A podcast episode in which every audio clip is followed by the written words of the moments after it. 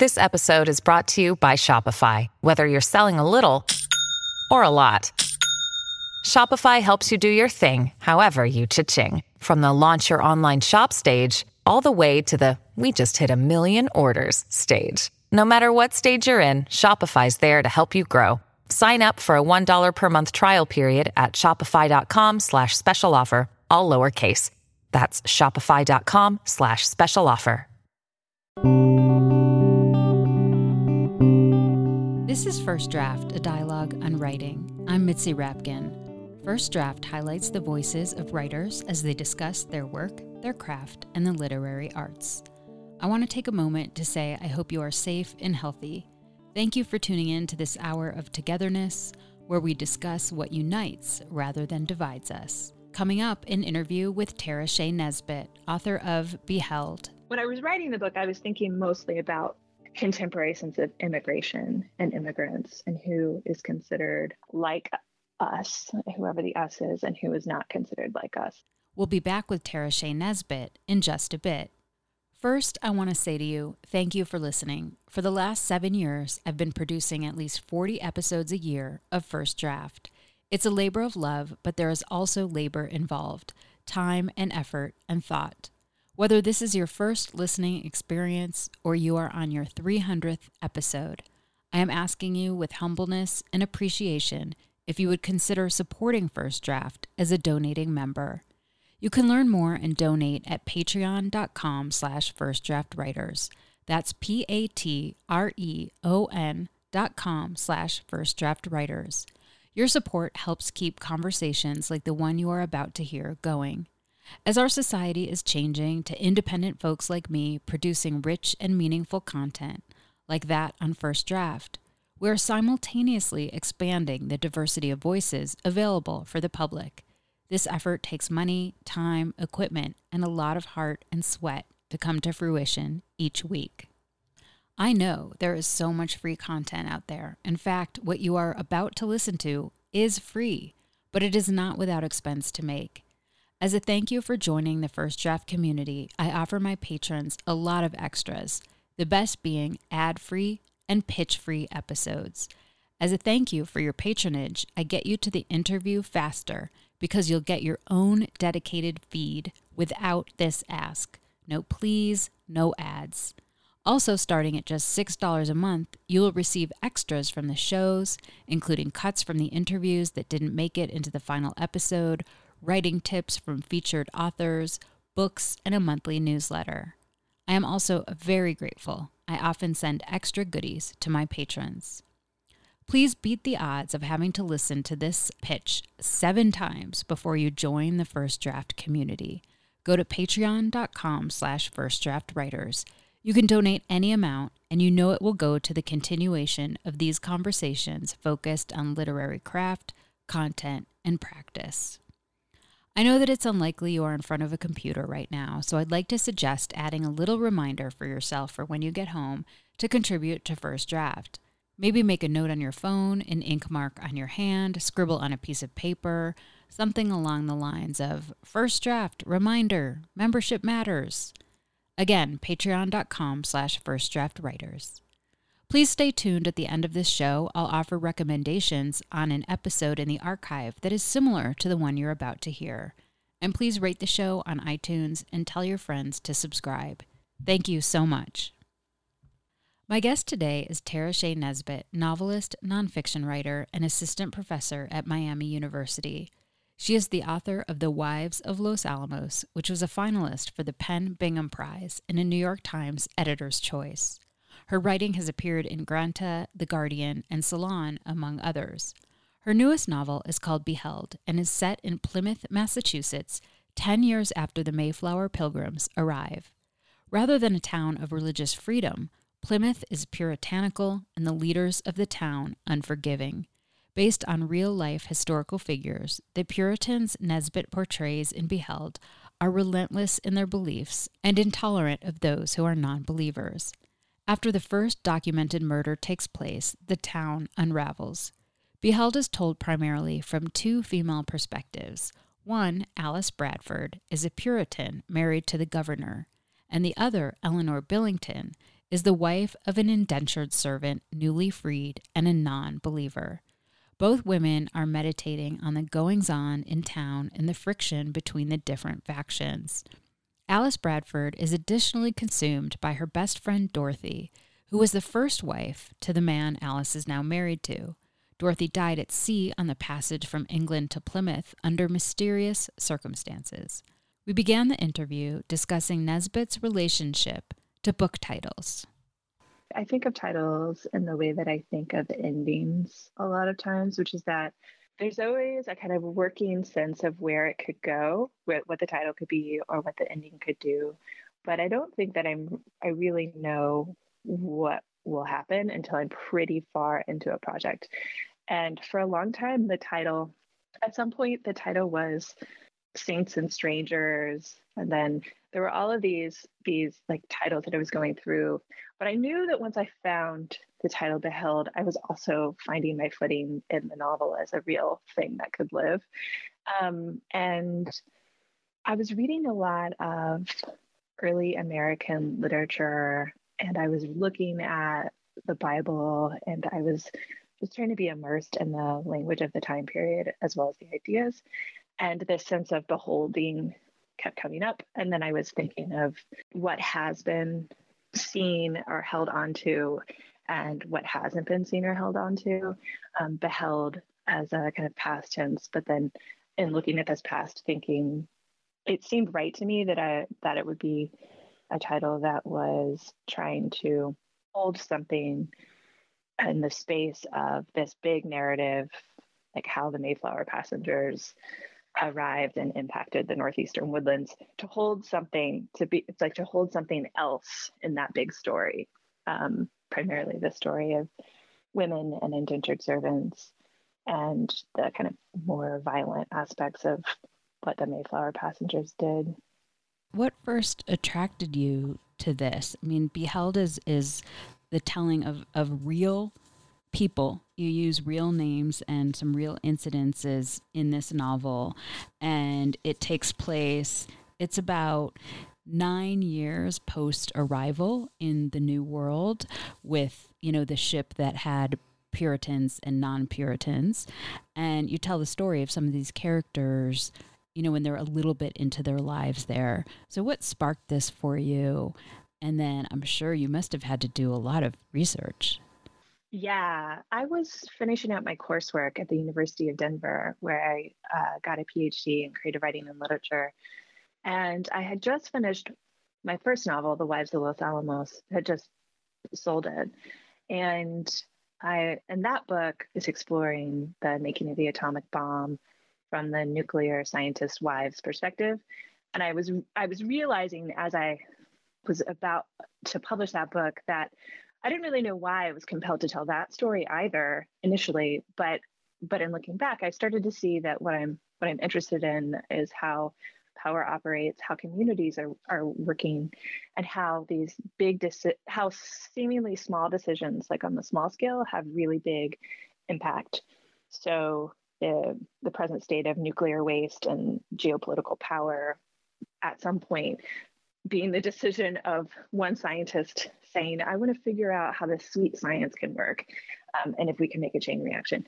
And so that was like in my mind, like what are what are these other stories that I could think about that are like big um, American history stories, but there's this fear these gaps or undersides. So I was finishing up my PhD at the University of Denver and was taking this class in early American literature when we were reading William Bradford's Of Plymouth Plantation. And it's basically his biography or community narrative of who the Mayflower passengers were and the founding of Plymouth. Um, and he was a longstanding governor, and he's telling this book he's recollecting it later on in his life, but it's it is the way that we think of the Mayflower passengers as the pilgrims. Um, there, and he narrates it in a first person or a third person plural perspective. So they thought of themselves as the pilgrims, and I just didn't like him from from the moment I opened the text. I felt a bit suspicious of uh, the grandness of it and how the text was being um, communicated like everything around it was was giving it a lot of veracity wasn't really questioning the gaps. So i had that in mind but then when i got to the part in the story where he's talking about all of the deaths that happened that first winter and on the mayflower and the causes of those deaths the one death he, he talks about the cause of on the mayflower is this um, seaman this lascivious seaman who so like a sailor who comes down um, and he's kind of mocking the Puritans. And he says, like, I hope to throw at least half of you overboard before the ship is done. And so Bradford is recounting how happy, like, seemingly in my mind, how happy he is that that seaman was actually the first one to die. God had placed a just hand upon him. But the death that he leaves out is the death of his wife on the ship. Like that, he he barely mentions her. He says, William Bradford and his wife, his first wife, who soon did perish, or something like that. And he never goes into detail about what happened to her. So there was a footnote that suggested, like, though he mentions all these deaths, he doesn't mention the cause of death of his wife, Dorothy. And someone who is telling the story like 50 or so longer years later recounts that she slipped off of the Mayflower when it was moored near what is now Provincetown Harbor but that person wasn't on the ship. So I just felt like there was this huge gap. And I was so interested in what could have happened to her. Who was she? Why had why had I why had I never heard of her? Um, but I I had reenacted the Mayflower and Pilgrims um, and Indian story, you know, in K through 12 education. But I didn't know about this woman who mysteriously died on the ship and I also suspected if he was if he was leaving out his own wife's cause of death, he was probably omitting a lot, and it turns out he was. Um, so from that point, I was just fascinated by her, and then I read all these primary and secondary documents to try to piece together a kind of counter narrative of both what could have happened and what I suspected existed in terms of like violence, but I didn't know for sure and then I found so many um, things, and it, it was in things like I read a letter by Phineas Pratt in which he's recollecting talking to the the Mayflower passengers.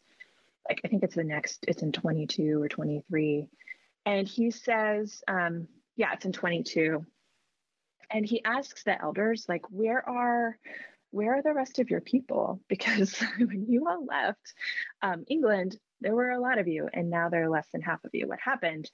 And um, I have this direct quote here because I wanted to make sure to share it with you. But it says, "They said, and they said that God had taken them away by death, and that before their second ship came, they were so distressed with sickness that they, fearing the salvages or savages, should know it, had set up their sick men with their muskets upon their breast and their backs leaning against trees.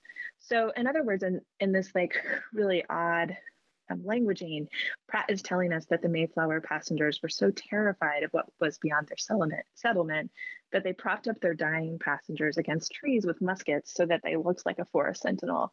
Um, and then in another instance, Miles Standish, which was their only hired soldier, um, murders a man, Witewamet, um, pretty much unprovoked. There are some accounts that say that he wasn't provoked, but many accounts that say that he wasn't provoked. He murders them and many other, uh, several of their men and boys under their pretense of trade. So he like invites them in, let's trade, and then he kills them. Um, maybe because Witewamet suggested that Miles Standish was short. Like, you're so short, are you even a man? Standish was very short. And so he kills him and then he ta- erects the head on a pike above the meeting house. And there's also this flag, this bloody flag waving in the wind. And so I started to like see all of these details of both like huge villages and populations of people that were already living in the northeastern woodlands, but also all of the violence that the Mayflower passengers were inflicting. Um, and then I kind of then, there were like these two narratives uh, that were emerging from like trying to get the tangible details of place and then thinking about these real characters who existed. And somewhere in, in that research, I was reading the Plymouth court records when I found the story of the first murder trial that takes place. And when I saw that the person who was accused of murdering another person was also on the Mayflower, it just all kind of came to, it came together. I could write the story of what what I imagined could have happened to Dorothy Bradford while um, telling the story over the span of the day that the first murder trial or the first murder of a colonist takes place. And so it was about five years of of doing all that to make the book. And when you were reading all this, which it's it's so amazing that you had had access to so many documents from the 1600s. It's that's kind of unfathomable to to think about. But as you were looking through all these, did you start hearing the voices of some characters? Yeah. Dorothy came to me kind of immediately when I was actually sitting in a classroom, literally reading a footnote in which she is mentioned about how she is not mentioned in her husband's book. And I felt like I could visibly see a bit of her. And I almost immediately started writing her story with a, with a, some trepidation because at that point I hadn't done a great deal of research but I was trying to trust that there was something there that I was feeling called and connected to. And then I wrote the first draft of the book only from her perspective. And I was doing research, but I felt like I clearly had a sense of her voice from the beginning. But then the second time I wrote the draft, it was from alternating perspectives. And that's where I started to hear um, the indentured servants, and they're not given voice in the in the records very much, except from the Lord of Misrule, uh, the New English Canaan, I think is what it's called. Thomas Morton, he writes a book in which he is saying that the um, indentured servants and the other lower classes were greatly mistreated by the Puritans. So he's the kind of counter story, but his voice, he was a lawyer and he was leading this this other community nearby that uh, the the Plymouth Puritans were not very happy about but you can't really you can't really hear the servants because they're only in those absences. But then i was then i was in london teaching a class a couple years ago and i i mean i feel kind of silly saying this but i was hearing a lot of cockney and i was spending some time and it not in a different language in english but um, and various inflections and and culturally culturally different different. And that's when i started to hear eleanor billington and I haven't actually told you about Alice, who is the, the, other other woman in the story, but Dorothy and Alice seem to like come from the same sort of descending voices, and Eleanor um, came from like hearing Cockney and and thinking of probably what, where my own lineage would have come from. um, people who were incarcerated because of a lack of because of economic precarity is what I um, imagine for a person like her and her family.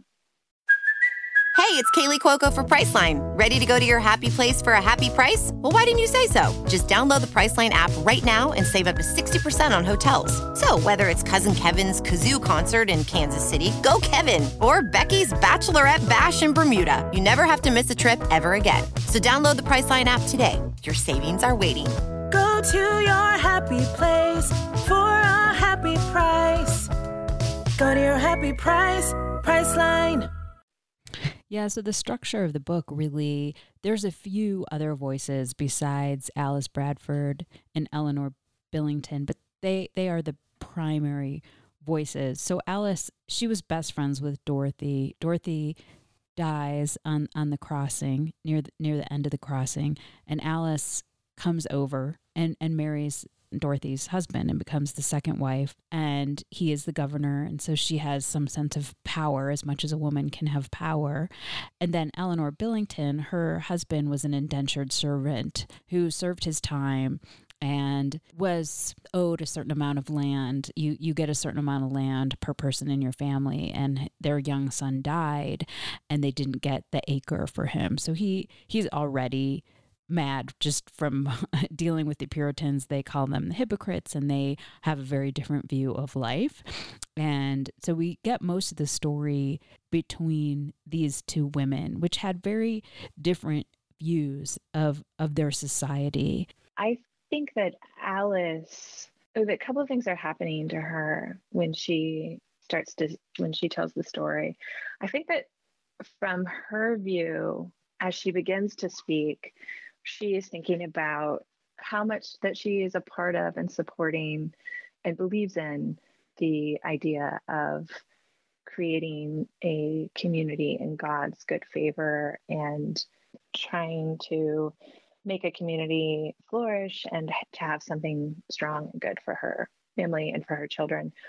But I also think that as she starts to tell that story, she's recollecting later in her life. And I think as she starts to t- tell that story, other stories start to emerge. I don't think that she's set, it's weird. It's like I'm giving her agency as if she's not someone I've created, but um, she feels like that to me. So I, I don't think that she sets out to tell the story of grief and longing um, for her childhood friend who she feels like she um, partially abandons because she doesn't continue on the ship's passage.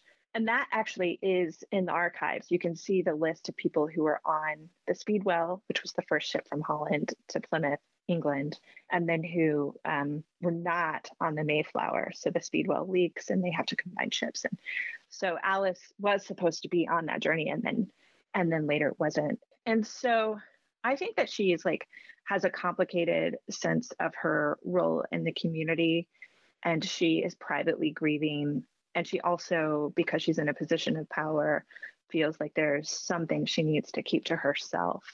And she she's questioning how you know there was this sense of are you a cho- are you one of god's chosen? And you, you can't tell according to their beliefs if you are one of god's chosen.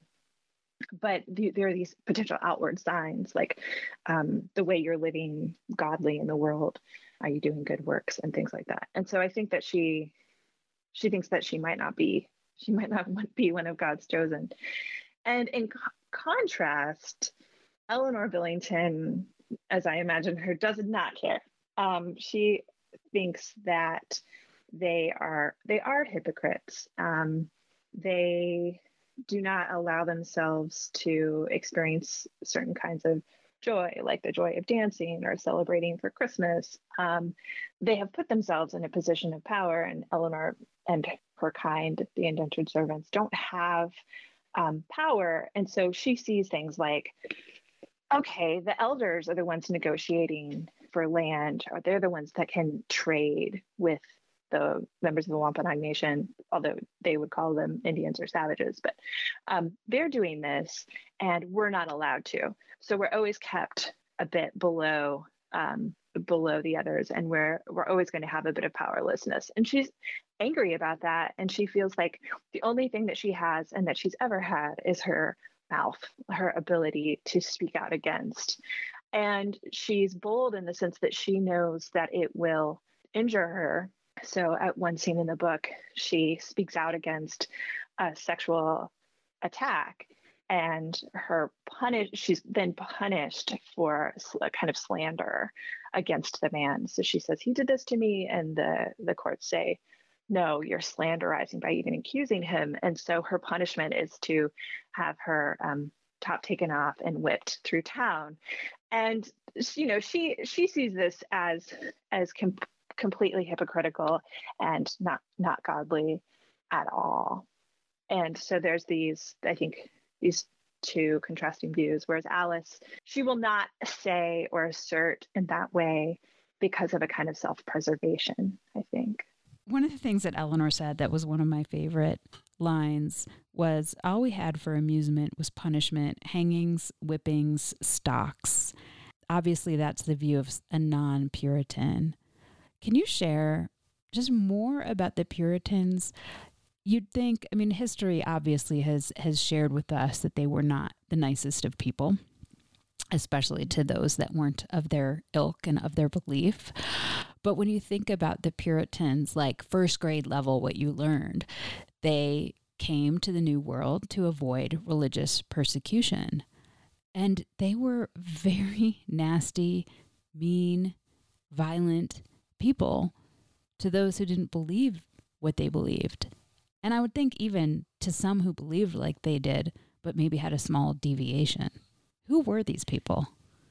yeah, I mean, they were extremist for their time. Uh, they weren't able to, for instance, gather and read the Bible amongst themselves in England, and um, they were very, they very much wanted to reform the church. They felt like it was corrupt. So then the irony, of course, is then once they receive any kind of power, they um, reenact certain violences that they were originally speaking out against. But so they were in when they were in England, they were they were they felt themselves to be persecuted against, and they thought, you know, um, alms is a wrong thing. Like we shouldn't people shouldn't be able to pay the church like make a uh, do something really bad and then confess and say, "Can I give you some money? And will you give me alms and tell me that like I won't be persecuted against or like I'm not going to go to hell?" So they thought these kinds of things were wrong, and so I think in the outset it make it sounds kind of right. Like, yeah, the church does sound corrupt, and yeah, you should be able to um, interpret the Bible and have this closeness to God's word, however you like in your home. And but they were seen in London or they were seen in England as the extremists and that they were taking the Mary out of England. And they wanted things like no portraits of um, God's likeness up anywhere because we didn't actually know what God looks like. And that somewhat makes sense. And then someone is like somewhat really, uh, really extreme. Like, who cares? Let them do what they want. Um, so they go, they go to Holland and they kind of sneak away to Holland. And there they actually have religious uh, freedom. They can practice, they have a church, um, they have a pastor that they love and admire, but they were immigrants and they weren't able to rise up and have more economic stability. William Bradford he got a bit of an inheritance and in that inherit he invested that inheritance in a couple of businesses and they all failed so when i started to look at wait a minute there's this whole economic rationale for why they wanted to leave holland to speak my interest and he was a, a weaver fustian which is kind of like quarter, corduroy and he wanted to like skip the middleman and not have to pay taxes and Holland was like, no, you have to pay his taxes. So all of this is going on. Meanwhile, they have this this strong congregation in in um, Leiden in Amsterdam and then Leiden, and then they um, they decide that they they want to retain their Englishness Englishness, and they're worried that their kids were becoming too Dutch. They were quote intermarrying, and um, they didn't like that, and they were a little bit afraid of um, a truce being nearly over between the Dutch and the Spanish, and so there, that was happening in the background too but they there was nothing in any of that that had to do as far as i know with religious persecution. But if they wanted to go back to a sense of englishness they couldn't go back to england because of the way that they were seen in england. And so so they tried to find a colony that in which like you know they would they would colonies basically being cash cows for for England. And so they are like, okay, we'll find this, we'll found this colony. And in doing so, we'll go to like near the Virginia colony, which was already in existence. And then we'll have our own separate enclave and we'll be able to do the religious practices and beliefs that we believe in. And it will be just us. And we don't have to deal with all these Dutch and we don't have to deal with all these Anglicans. And so it was a kind of I think a belief in a kind of utopian community. We can make this this community in God's good favor. But very quickly things start falling through. They can't get they can't get financial backers. Once they find financial backers, the financial backers kind of say, well, we need to include some indentured servants, um, some adventurers, some people who can also pay pay for the passage and help you out in the foundation of the community. And so they all of these other people start to come in and so they're no longer, by the time they leave England, they're no longer a group of separatist Puritans that are all believing in a community in God's good favor that practice the same. Um, and it just deteriorates from there, basically. But then they then they get to the northeastern woodlands and they settle atop Patuxet, which was a grave site. Um, the many many members of the Wampanoag Nation had been um, decimated because of illness that the English and, and French and others, Spanish had brought over. So they just sort of, you know, they steal some corn. They're like, great, we got a bunch of seeds here and we're going to build on top. And what what struck me is that they didn't bring their pastor with them. So for a narrative of religious um, seeking um, freedom from religious persecution, um, to not have brought your pastor, and their pastor said, you know, I'm far too needed here in Holland to go. And when that first um, murder that a, that a colonist does when Miles Standish murders Wituwamat and others, William Bradford writes back to Pastor Robinson and he's like, um, he want he wants a little praise. He wants like in the father fatherly way for Pastor Robinson to be proud of him. Look what we've done. Look how we're um, we've got things in order here, and um, look how we've killed these men. And Pastor Robinson um, is very cautious and says, Where there is bloodshed, there will be more. And he also says, Watch out for Miles Standish. He doesn't say it in quite that language, but watch out for Miles Standish because he's kind of a hothead. And I'm a little concerned for you all. And Pastor Robinson never comes, and they never have a consistent minister.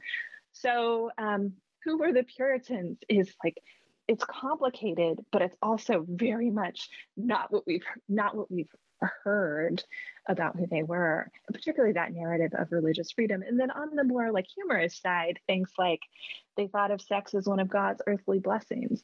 And so they weren't extremely like anti anti body, anti sex. They had a lot of children. So they liked the bodily, I think, still. They drank, they did all, all these other kinds of things. But um, but religion, religion, I think, played a far different role in the story of the Mayflower crossing over than um, a lot of us thought, including myself. I think it's interesting too the the intersection of of ego and religion.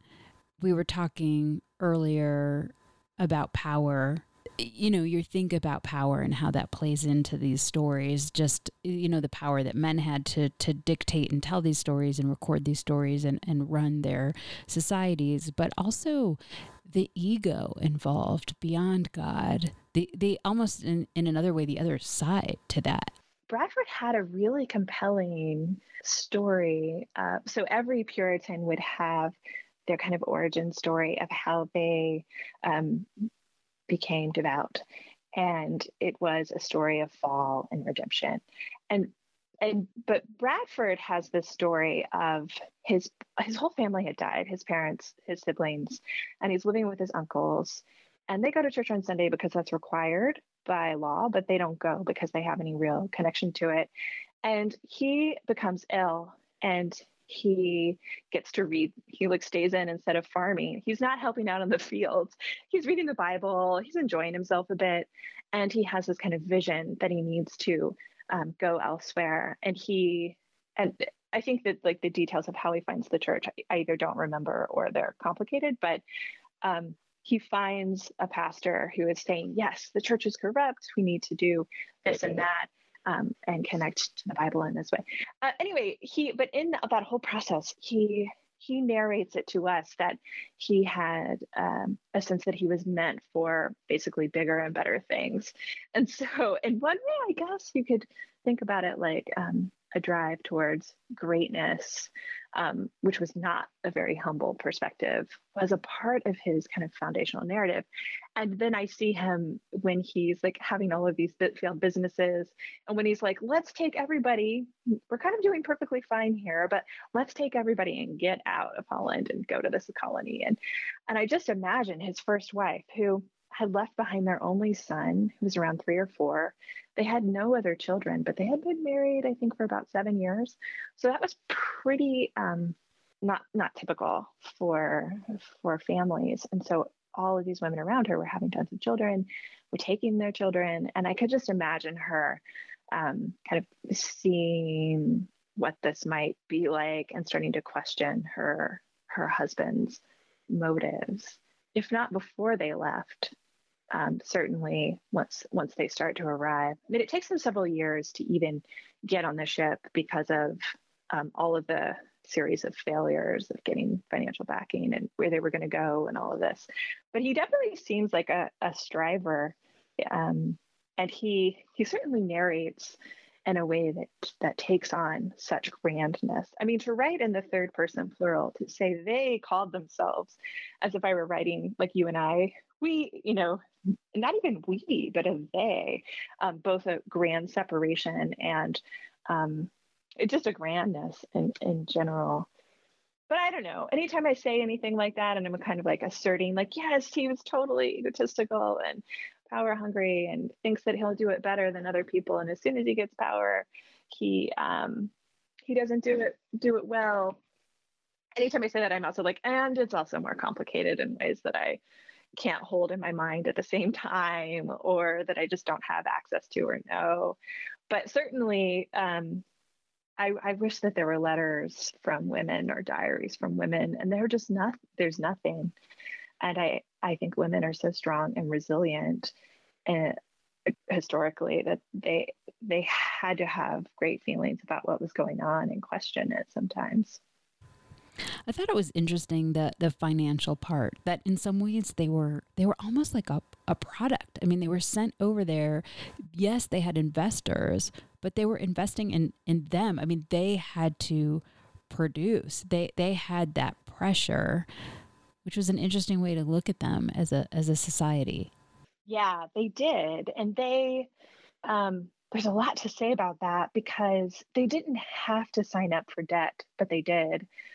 So they were offered um, to they were the the Dutch offered to take them on a free passage to New, Am- New Amsterdam, so like near the Hudson River, and they declined because they said no. Then we would still be among. Bradford says uh, we would still be amongst the Dutch, and then of course we would still owe, we would owe them something. Um, so he he declined the free passage in exchange for a significant amount of debt um, but to retain whatever it is he appreciated about Englishness. And um, it, it, struck me it struck me too that there were there were financial liaisons. There was Thomas Weston, who signed up a bunch of kids. The youngest was four. Um, to be indentured servants to the Puritans. And I don't know how much the Puritans knew that they were getting on this ship and they were going to be caretakers for a bunch of kids whose parent whose mother did not even know where they were or why they were there. Um, and i think that that and that that sense of debt also fuels things like the elders would make these pamphlets to send back to england advertising how abundant the uh, soil was and the fish and all of the, the, the wood. You could like send back wood and um, there are whales maybe and um, really um, falsely advertising uh, because in fact they were on somewhat infertile infertile rocky soil. You needed to know how to fertilize it well and wasn't as great as what they were advertising but they were advertising to get more people to come to the colony which would help them produce more to sell more to pay off their debt faster.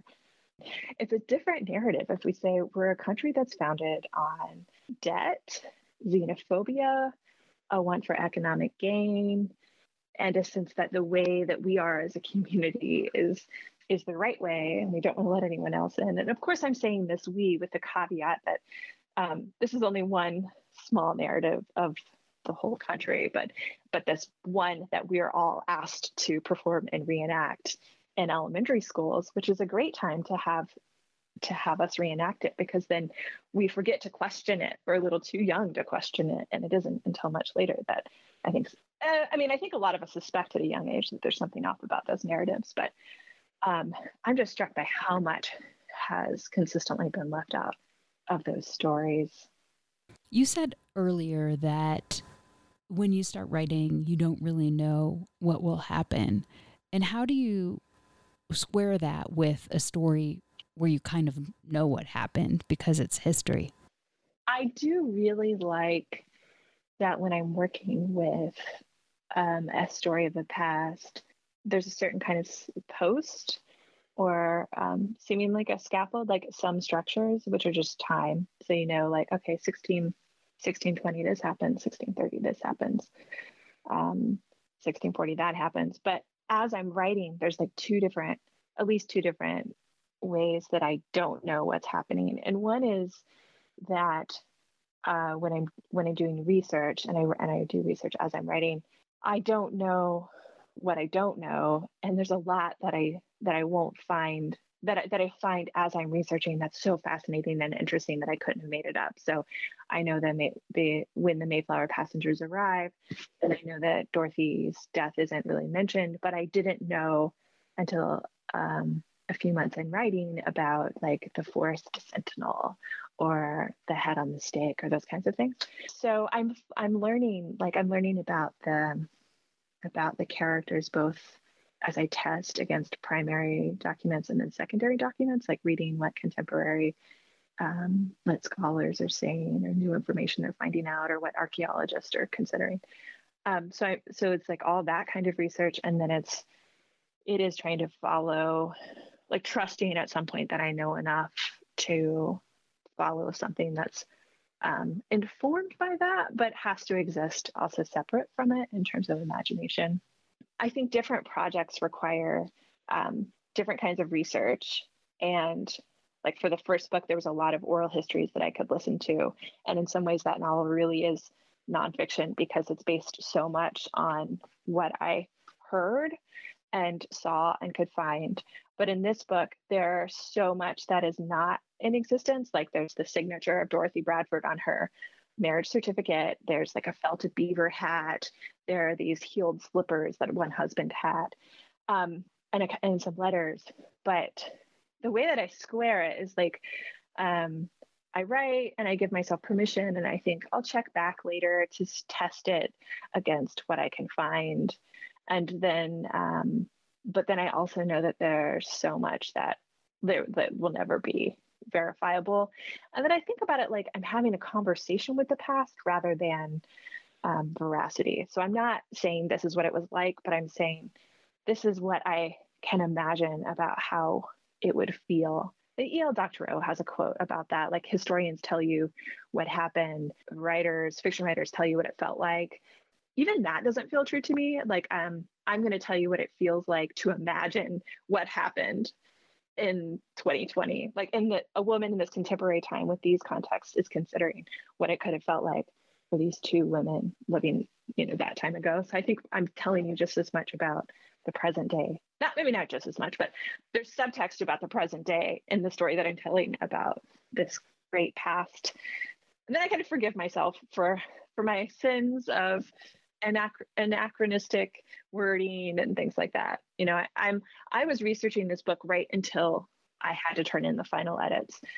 And in fact, the advanced review copies are about 15% different than the final version because right until the end, I was finding new information and questioning and um, felt like I needed to get some things, even, even more things in or, or make things um, a little more complicated or, or do all of those things. So so I guess in another way, I never quite give up. I, I never quite end that. Um, that tension is always there for me, and I'm I'm just I'm just going with it until someone rips it from my hand.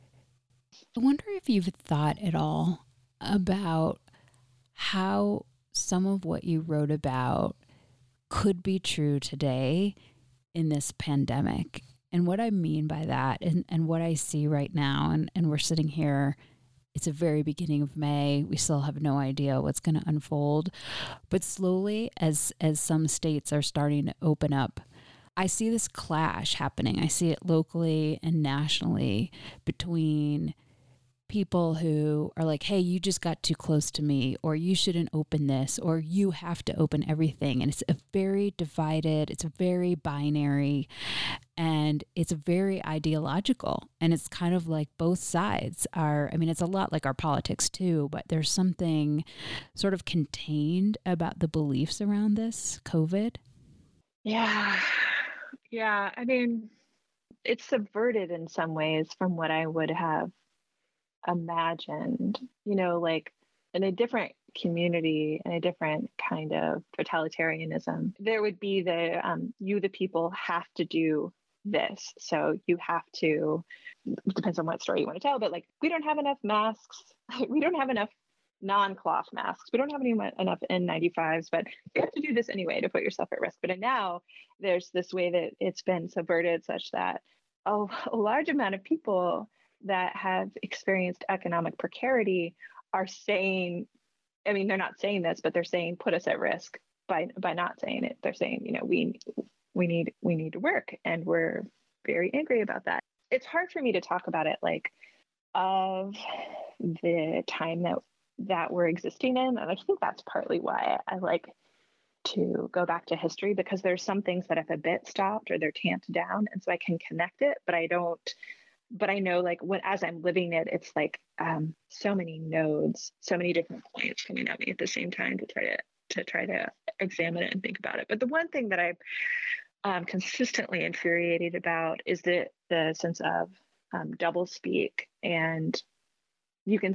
I saw that with the Puritans as well. The way that the way that it's not even double speak. It's like the way that the Bradford would say is the one that really perpetuates the idea of we were seeking um, freedom from religious persecution. And then you look at the archives and you're like, um, I think you were seeking a little more economic gain and you were kind of xenophobic about the Dutch. And those aren't, they're not quite opposites, but they're um, very different assertions about about what was happening.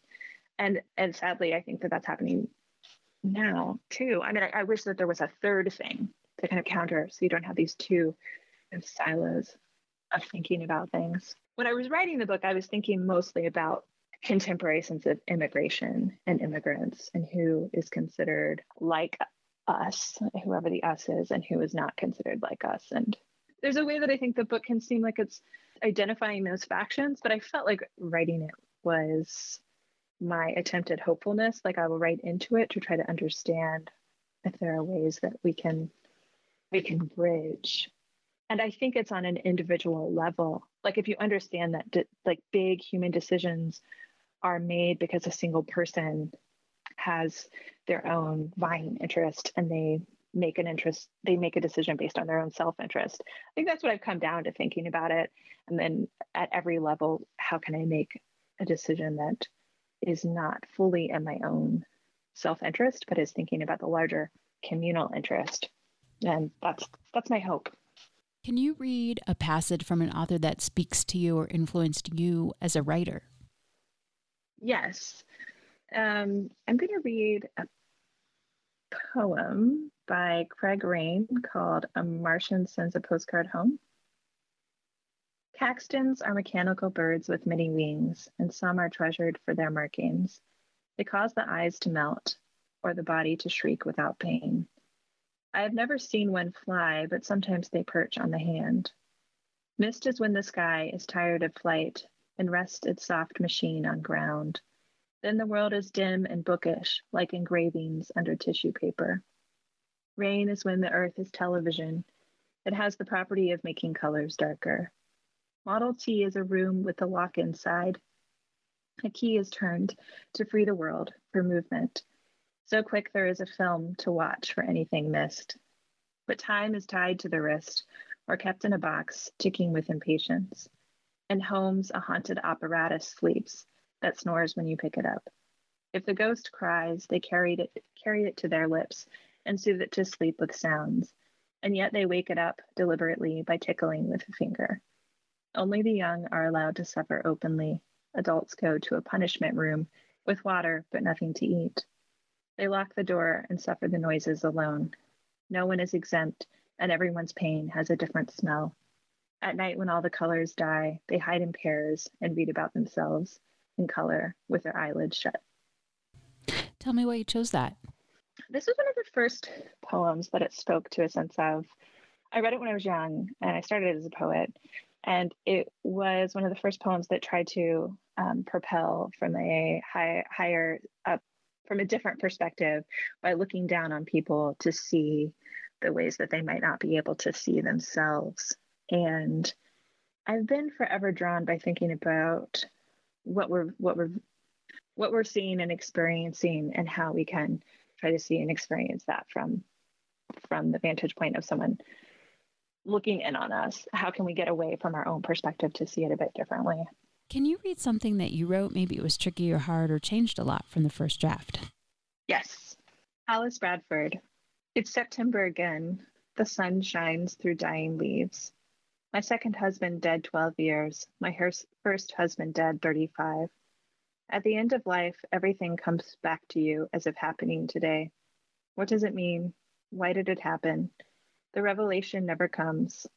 Instead, there is my granddaughter, the sound of her feet running down the hallway, and small daily illuminations. And I'll stop there. Um, that is near the end of the book. And I had this line, it's September again, the sun shines through dying leaves in really early iterations. So I I often write in fragments and then I try to try to find where they fit. And I didn't know how it was going to fit. I actually thought it would be the opening of the book.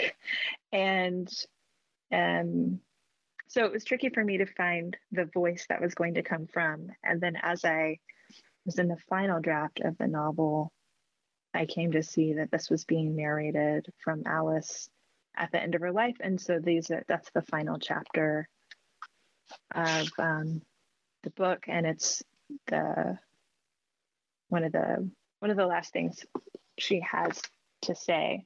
So it took the it took the longest to find the home for that, but then I felt pretty happy by where where it landed.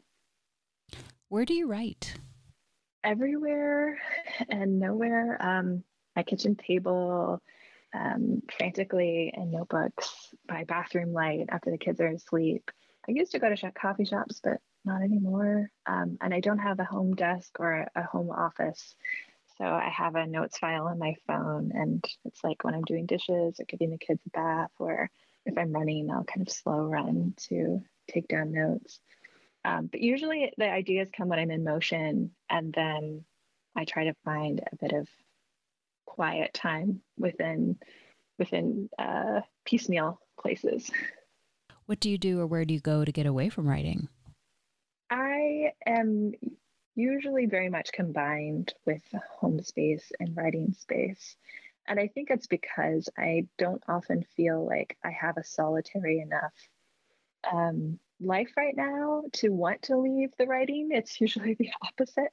But if I had had the, if I do have the chance to have a longer writing day, then I'll take a run or call a friend or um, take a bath. But mostly it's picking up kids from preschool and living with them in their worlds, which is, uh, which is lovely in many ways. Who do you show your work to first to get feedback? I have two friends that I went to graduate school with Anton DiSclafani, who writes historical novels, and Shana McAuliffe, who's a novelist as well as an essayist. And they were both prose writers who dared me when I was a poet to write a story, and they've they've been good friends, and they're very different readers and writers. So they they they help me see all kinds of gaps. They're great. How have you dealt with rejection?